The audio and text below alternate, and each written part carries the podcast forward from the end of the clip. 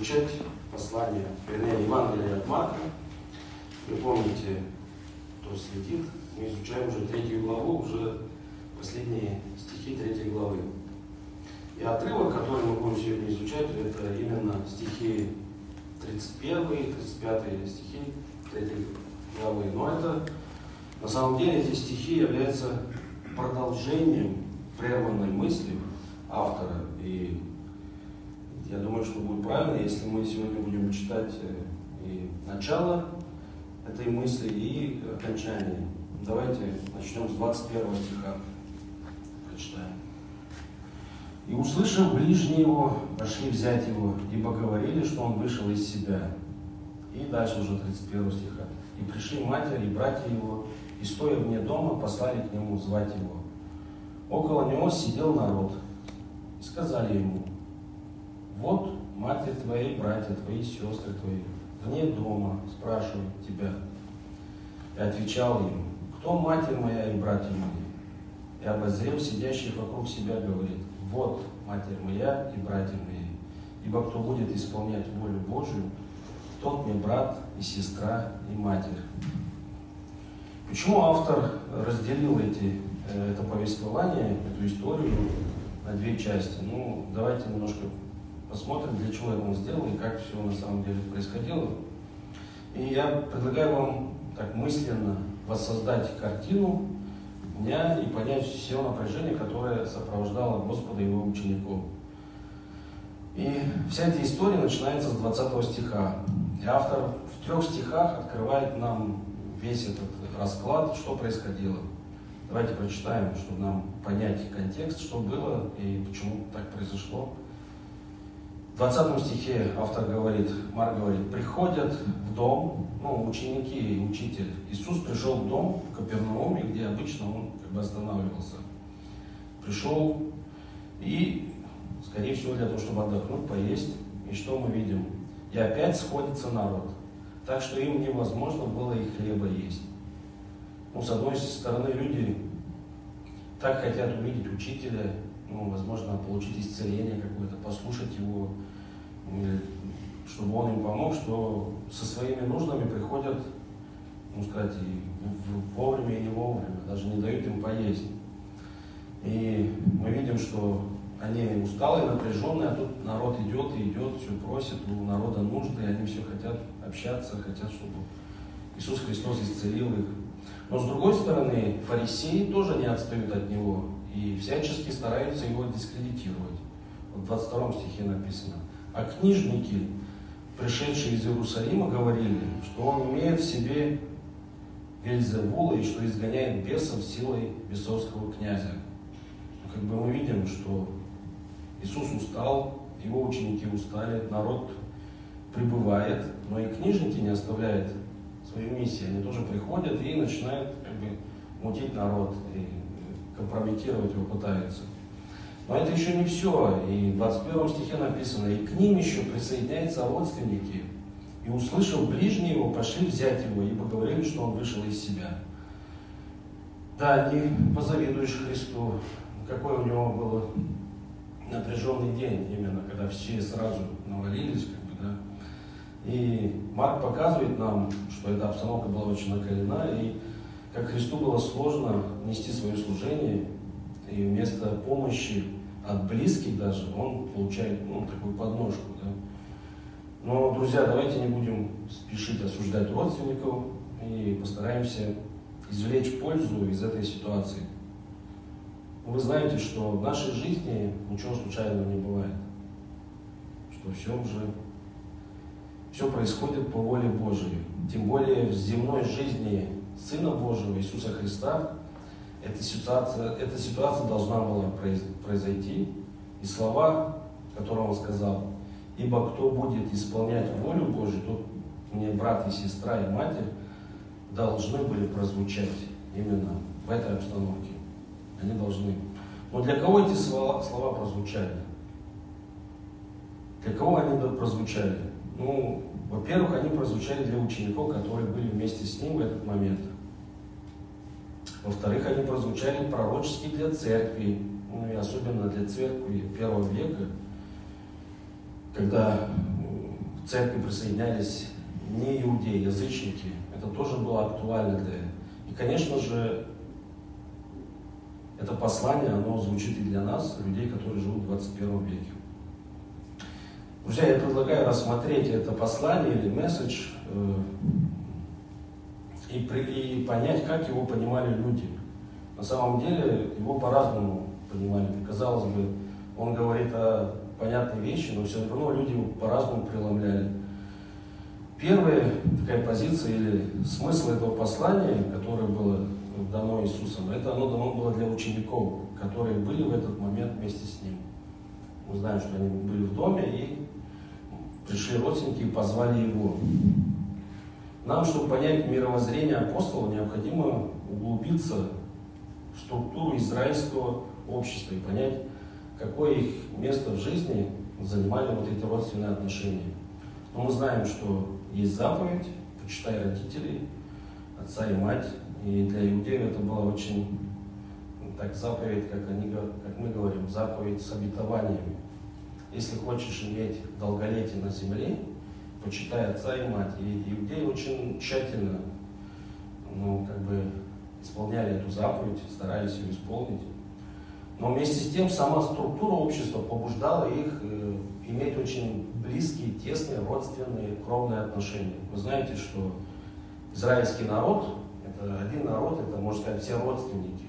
Но все равно они жили, имели каждый свой надел, да, колено, 12 колен. Эти колена, они были, имели наделы по всему, ну, как бы по всему Израилю. И самое удивительное, что это Бог так хотел, чтобы они были, ну, как бы находились вместе в родстве, чтобы они не рассеивались даже внутри своего народа. Вы знаете э, о юбилейном годе, 50-й год? Знаете, что в израильском народе был так называемый юбилейный год? 49-й, ну, короче, 50-й год. Чем смысл этого юбилейного года? И почему Бог его установил? Дело в том, что каждый израильтянин имел некий надел земли, где, ну, как бы, поместье, родовое поместье, можно так сказать. Но так могло получиться, что какие-то экономические ситуации, там, не знаю, нищета, банкротство, что-то побудило бы их продать этот участок для того, чтобы выжить. И по сути, как бы они, им нечего было потом передавать детям. Но Бог все это усмотрел. Дело в том, что через 50 лет, ну вот юбилейный год, вся земля приходила, возвращалась опять к первоначальному хозяину. Но смысл был в том, что даже если ты купил у кого-то землю, даже если кто-то эту землю заложил под проценты, но приходил 50-й год, и вся земля опять возвращалась к хозяину, ну, как бы образно говоря. Это как бы запускало новый цикл. Давало возможность людям опять вернуться к своим истокам и опять попытаться прожить эту жизнь. Но каждое поколение, как бы образно говоря, имело шанс начать все сначала. Самое удивительное, что стоимость земли, которая, эту землю можно было продавать, но стоимость земли, она зависела от того, сколько лет осталось до юбилейного года. Например, если был 45-й год, то человек, который покупал эту землю, он понимал, что через 4 года он его вернет бесплатно хозяину. Поэтому он понимал, что стоит ли ему покупать или нет. А если, например, первый год, то, естественно, цена была другая, потому что еще там 47 лет впереди, еще можно использовать эту землю. Поэтому вот это родственные связи, они очень, были очень сильны, и израильский народ жил как бы своим, и знал свою родословную. Вы, наверное, не раз читали, удивлялись, почему Бог постоянно повторяет родословную людей, постоянно кто кого родил, кто от кого произошел. И самое удивительное, что родословная каждая иудея, он знал свою родословную, она была записана в свитках, эти свитки хранились в храме израильский народ сохранил свою родословную в храме, в самом важном месте на своей земле. Там, где хранились все сокровища, там же и хранились свитки. Это было очень важно. Также можно сказать, что еще одна особенность, э, то, что не каждый человек мог стать священником. Священником мог стать только тот, священничество передавалось только по наследству начиная от Аарона, его сыновьям, только они могли стать первосвященниками. Служить в храме тоже не мог прийти кто хотел. Могли только левиты, это колено левитов, те люди, которые были предназначены, и это служение тоже передавалось по наследству. Но вы понимаете, да, что в такой обстановке вот, израильский народ жил, ученики жили, и тут Мессия приходит, и он призывает их идти за ним, у них появляется какая-то надежда, надежда на то, что они, помните, как они говорили, а кем я буду, когда ты станешь у руля нашего государства, какую должность. И, конечно, у них наверняка были такие мысли, а кто я такой и как я могу попасть туда? Я не священник, я не левит, я простой рыбак. И для них вот это, то, что Иисус сказал, что кто будет исполнять волю Божию, мне будет брат, сестра и мать, и тем самым она как бы убирает все границы, да, что нету уже священничества по наследству, есть тот, кто исполняет волю Божию, тот и становится детем Божьим. Да? Тот и в Царстве Божьем структура построена совсем по-другому. И для них, я думаю, это было важно услышать от уст Иисуса Христа, когда Он сказал. Это была важная информация для них. Ну и вторая, вторая как бы, позиция, это позиция церкви первого века. Для них это очень тоже было важно знать, услышать об этом, и они знали. Но из книг Деяний апостолов и других новозаветных посланий мы видим, что Евангелие начало распространяться. Сначала проповедовалось по Иудее, потом по Самарии и, как в Библии написано, до конца земли, по всей Римской империи. Естественно, по мере продвижения Евангелия, его проповеди, мы знаем, что начали присоединяться язычники, люди, которые вообще никакого отношения не имели к израильскому народу. Но мы знаем, что Бог их касался, они принимали Евангелие, что они были также крещены Духом Святым, и церковь как бы понимала, что эти люди верующие, и как-то надо с ними решать вопрос. Дело в том, что в это время, мы знаем, э, появилась некая группа так называемых иудействующих христиан, люди, которые приняли Иисуса Христа, но все равно они оставались как бы соблюдали свои заповеди, законы, уставы свои. И вот эта группа действующих христиан, они ну, выдвинули такую теорию, чтобы язычникам стать христианином, ему сначала надо стать иудеем, ну, образно говоря, стать прозелитом, принять, стать ну, иудейств, иудеем стать через обрезание, а потом он уже может стать и христианином. Но дело в том, что мы знаем, что апостол Павел был против этого, и он много сил потратил, объясняя и показывая о том, что это неправильно, что Бог этого не желает. Бог не желает всех людей сделать иудеями, чтобы потом они стали христианами. И апостол Павел ну, такой аргумент приводит, давайте прочитаем его в третьей главе к филиппийцам. Апостол говорит такие слова. Если кто другой думает надеяться на плоть, то более я – обрезанный восьмой день, из рода Израилева, колена Вениаминова, еврей от евреев, по учению фарисеев, по ревности гонитель Церкви Божией, по правде законной непорочной. Но что для меня было преимуществом, то ради Христа я почел щитою, ну, мусором, образно говоря. И он говорит, ради чего Павел отказывается от этого, так сказать, природного происхождения, от своего еврейства, ради чего? Да, и все я почитаю читой ради превосходства познания Христа Иисуса Господа моего. Для Него я от всего отказался, и все почитаю за сон, чтобы приобрести Христа. Что может препятствовать вхождению язычников в Церковь Божию? Уверовав в Иисуса Христа, они уже исполнили волю Божию. А мы знаем, что как сказал Иисус Христос, тот, кто исполняет волю Божию, он уже становится родным Христу. Конечно, люди, которые пытались помещать в этом или налагали какие-то бремена, они сами шли против его воли. И вот это определение, которое дал Христос, о том, что тот, кто исполняет волю Божию, уже его становится родственником духовным, оно, я думаю, помогло преодолеть вот эту барьер и дать возможность тогда язычникам присоединяться к церкви.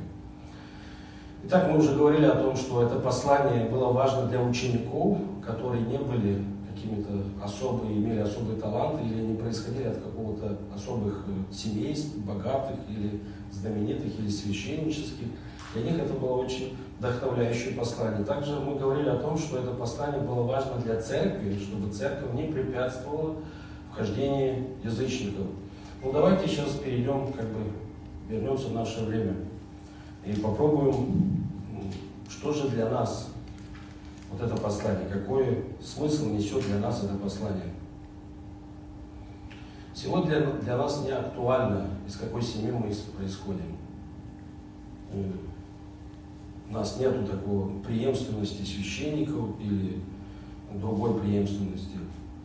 И для нас нет никаких условий. Мы язычники, но мы в церковь входим, не становляясь евреями, понятно, и я знаю, что только небольшая группа людей поднимает этот вопрос. На самом деле церковь не нужно стать иудеем, чтобы стать христианином.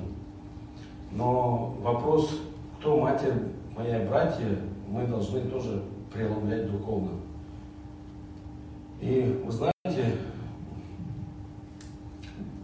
я не знаю, как сейчас у вас, как вам пришлось стать верующими, но когда я был еще ребенком, у нас, я жил в Молдавии, у нас было много верующих людей, ну, относительно много.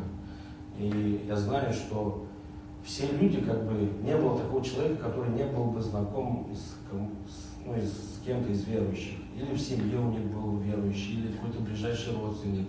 У нас в школе мы еще были пионерами, ходили в галстуках, у нас в классе было два человека, которые не были верующими. Они напрочь отказывались становиться пионерами, комсомольцами. Это было видно. И, конечно же, какие-то гонения на них, ну, так сказать, от учителей они тоже как бы были некие гонения. И тогда каждый человек знал, что если он станет верующим, то ему придется от многого отказаться. И для него вот это понимание, что и часто ну, бывали семьи, где родственники отказывались от тех людей, которые становились верующими. Я знаю, что вот в нашей семье была такая ситуация, что жена моего брата, она уверовала, ну, когда уже была замужем, уже был ребенок, и она уверовала. И мои родители православные, они очень категорично к этому отнеслись, и они ну, объявили брату, что сегодняшнего дня ты как бы все равно, что не женатый, потому что твоя жена уже с тобой не может пойти. Нас праздник какой-то, на свадьбу кому-то. Она уже не придет, ну, какое-то застолье мы не можем сделать, потому что она верующая, она не употребляет вино, и такие собрания не посещает. Значит, с этого момента я считаю, что ты вот как обездоленный стал, потому что твоя жена верующая. И я знаю, что многим людям приходилось да, переходить это все, ну, выдерживать вот такой натиск, давление для того, чтобы остаться верующим. Иисус в этом отрывке излагает признаки подлинного родства. Родства не только по плоти и крови. Знаете, что человек может чувствовать себя ближе к другому, который вовсе не является ему родственником. И может иметь более тесные отношения с человеком, который на самом деле не его родственник. А, и я бы сказал, что это такое подлинное духовное родство. Что такое родство на самом деле? О каком родстве говорит Иисус Христос, когда говорит, что вот вы мне, вот мои братья. Родство – это общие переживания, особенно если они приобретены в общем деле. Кто-то сказал, что два человека могут сказать, что они друзья, если у них есть возможность, если они могут сказать друг другу, а помнишь, и вспоминать то, что преодолели и пережили вместе. Подлинное родство основывается на общих переживаниях а у христиан есть общее переживание. Они прощенные грешники. Когда мы только начинали проводить служение, чтобы узнать лучше друг друга, мы делились своими свидетельствами. Кто помнит это время, этот момент? Я думаю, что нам надо возобновить хорошие, ну, такой, не знаю, как сказать, обычаи нашей церкви. И вы, наверное, замечали, когда человек рассказывает о своем свидетельстве, рассказывает о том, как его Бог привел ко Христу, насколько это сближает людей, насколько ты понимаешь его близость, да, и ты понимаешь, что это вот, да, он шел таким же путем, у него были проблемы, и вот он обратился к Богу, и его жизнь изменилась, и он, вот я его понимаю хорошо.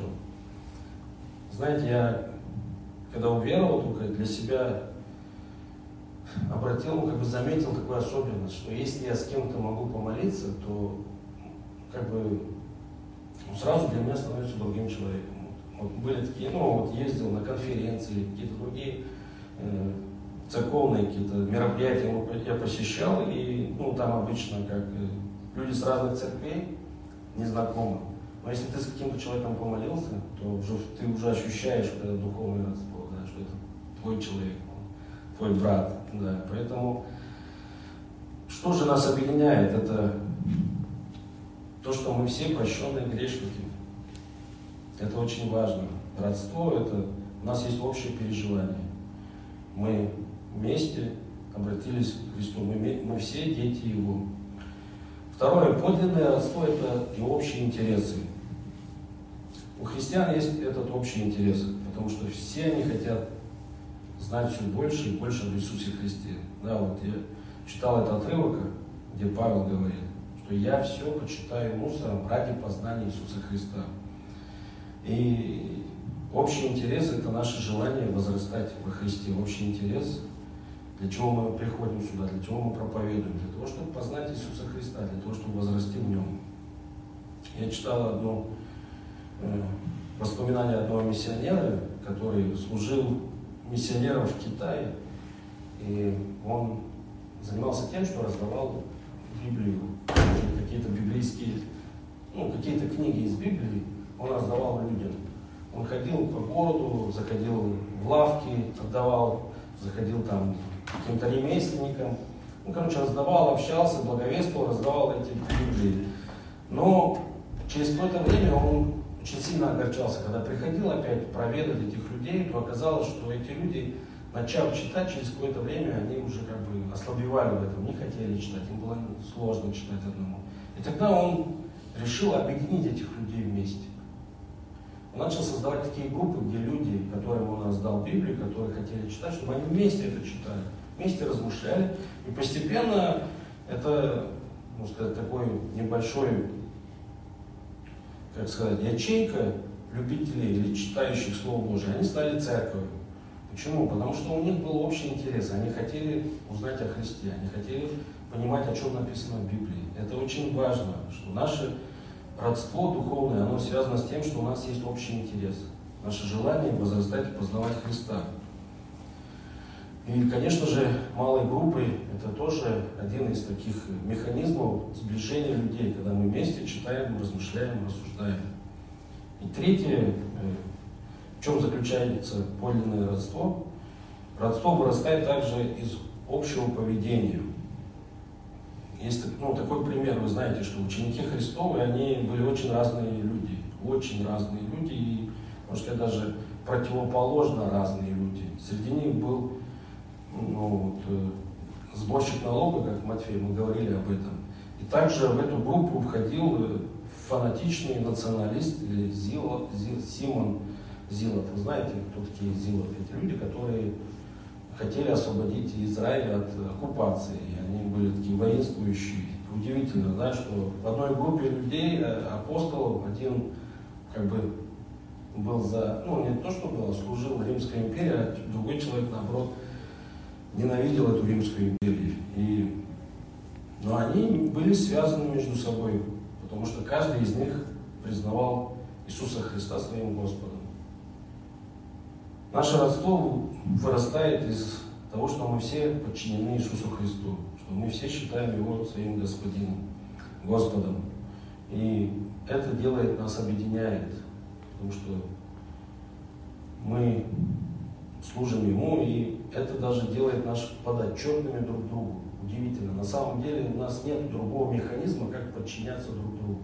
Правда, мы не находимся в армии, нет у нас никакой там армейской дисциплины, нет устава, нет мы даже не в компании какой-то работаем, где есть какая-то там ну, разные должности, есть некие тоже как бы, договоры о сотрудничестве.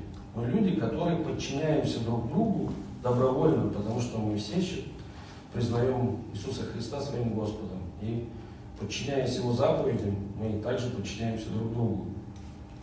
Подлинное родство определяется общей целью. Ничто так не связывает людей, как общая цель. Какая у нас цель вообще?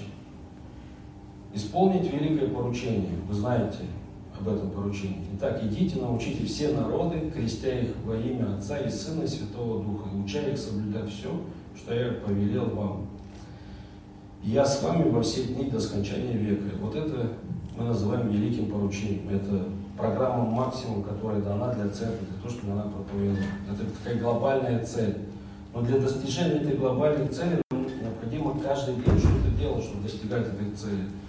Нести какое-то служение, готовиться к служению, проповедовать, группа прославления, звук, убираться. Это все, все, это все служение. Знаете, друзья, я вот заметил, что ничто так не сближает братьев и сестер в церкви, как общее служение. Это факт, что когда мы вместе служим Богу, мы становимся намного ближе друг к другу, потому что мы проводим время много вместе, помогаем друг другу, мы знаем потребности каждого человека. Поэтому, друзья, если мы хотим быть, иметь духовное родство, мы должны стараться проводить все больше времени вместе в служении. И в заключение размышления нашего я хотел бы э, сделать такое небольшое уточнение и дать практич, практический совет. Ну, во-первых, мы как церковь ни в коем случае не призываем вас отказаться от всяких контактов с родными по крови. Удивительно, что вот некоторые люди, читая вот этот отрывок, вот это послание Иисуса Христа, почему-то запрещено, ну, есть, я знаю, что есть такие сектанты, которые ну, стараются оградить своих членов церкви от э, общения с родственниками. Мы ни в коем случае этого не призываем. Наоборот, мы призываем вас всячески поддерживать свои отношения с своими друзьями, родственниками, близкими. И Потому что как они могут еще узнать о Христе, как не общаясь с нами, да? И как мы можем им проповедовать Евангелие, если мы будем их отстранять от своей жизни. Конечно, есть ситуация, когда наши друзья, родственники не хотят с нами общаться. Но Слово Божие нам говорит, что делай все возможное тебя, и но если человек не хочет, то уже мы не можем его заставить. Удивительно, но читая вот этот отрывок, вы наверняка заметили, что родственники, и мать, и братья, и сестры, которые пришли к Христу, они не зашли в дом, где он был с учениками, а наоборот потребовали, чтобы он вышел из дома и пришел к нему. Да? Ну, и, возможно, наши родственники есть, которые тоже ставят условия, да, там, выйди из них, и тогда я буду с тобой дружить. Но я думаю, что мы понимаем, что наоборот, как лучше было бы для матери и для братьев Иисуса Христа, если бы они вошли в дом и стали частью церкви, частью его учеников.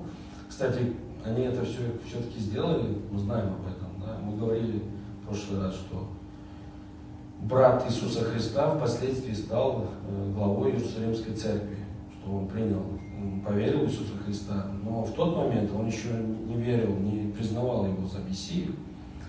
Но любовь Иисуса Христа, Его мягкость, так сказать, помогла ему уверовать в Него. Он смог его пленить своей любовью, мягкостью. Мы тоже можем это сделать, если мы будем добры к нашим родственникам, будем молиться за них и своими делами, и благовествуем, приглашать их. Я думаю, что это самое важное, что мы можем сделать для них. Не выйти, чтобы прийти к ним, а наоборот их вести в Церковь Божию, да, в Царство Божие. Вот это вот такое уточнение. И во-вторых, практический совет. Помните, как сказал мудрый Соломон, кто хочет иметь друзей, тот и сам должен быть дружелюбным. Я думаю, что эта формула работает как в отношении дружбы, так и в отношении духовного родства. Мы говорили о четырех признаках подлинного родства, и мы знаем, чтобы эти признаки у нас были и работали, нам самим надо прилагать усилия.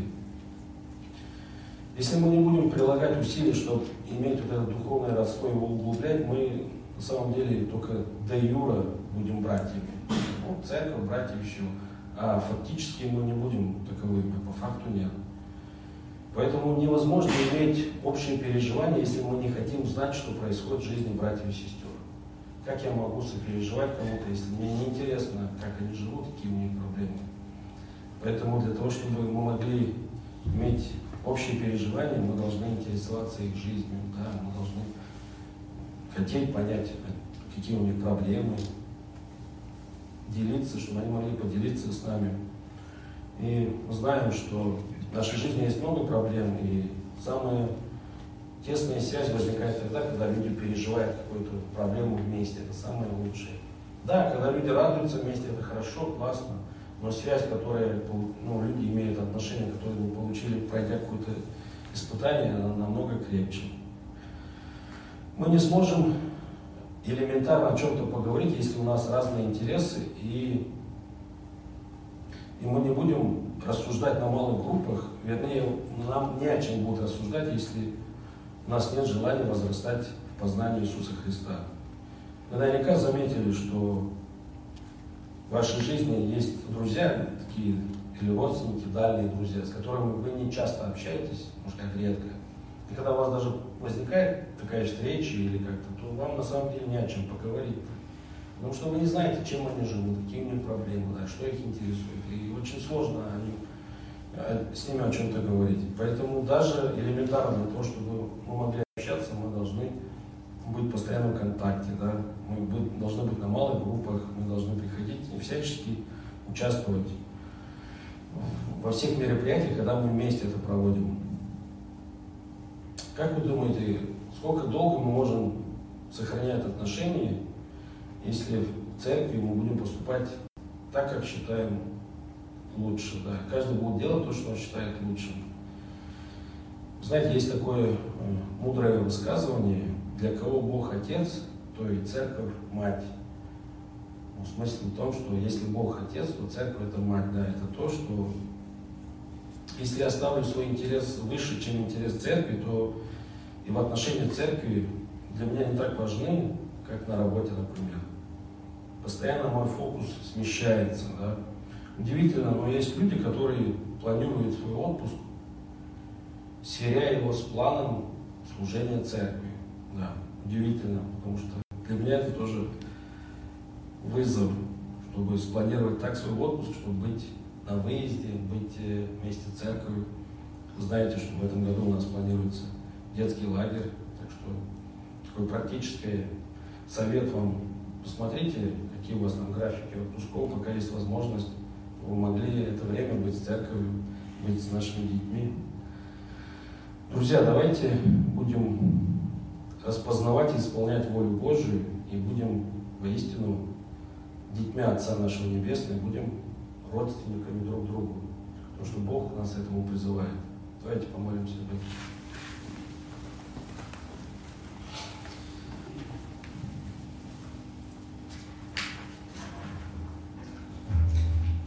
Дорогой наш Господь, наш Бог, я благодарю Тебя, мы благодарим Тебя за то, что Ты нашел нас в этом мире, нашел разных, из разных народов и из разного социального положения мы были и жили разной жизнью, Господь. Но Ты нашел нас и сделал, и дал нам общность, Ты сделал нас своими детьми, Господь. Сделал нас братьями Тебе и сестрами, Господь. Мы благодарны Тебе, что это все произошло в нашей жизни. И мы просим Тебя, Господь, помоги нам созидать вот это наше родственное отношение, наши духовные отношения, для того, чтобы стать воистину одной семьей, одной церковью, Господь. Вместе переживать, вместе проходить испытания, вместе открывать Тебя, Господь, возрастать в Тебе, вместе быть послушными Тебе для того, чтобы исполнить Твою волю, Господь, исполнить Твою миссию на этой земле. И вместе, Господи, ожидать Твоего прихода, дорогой Иисус. Мы верим, что Ты придешь за своей церковью, Господь, и мы хотим быть вместе с Тобой на небесах, Господь. Благослови нас в этом, Господи. Помоги нам, Господи, прилагать усилия и двигаться к этому, и стараться преодолевать все препятствия, которые есть в каждом из нас, Господи. Да будет Тебе слава через наше общение, нашу общность, наше родство, Господь. Аминь.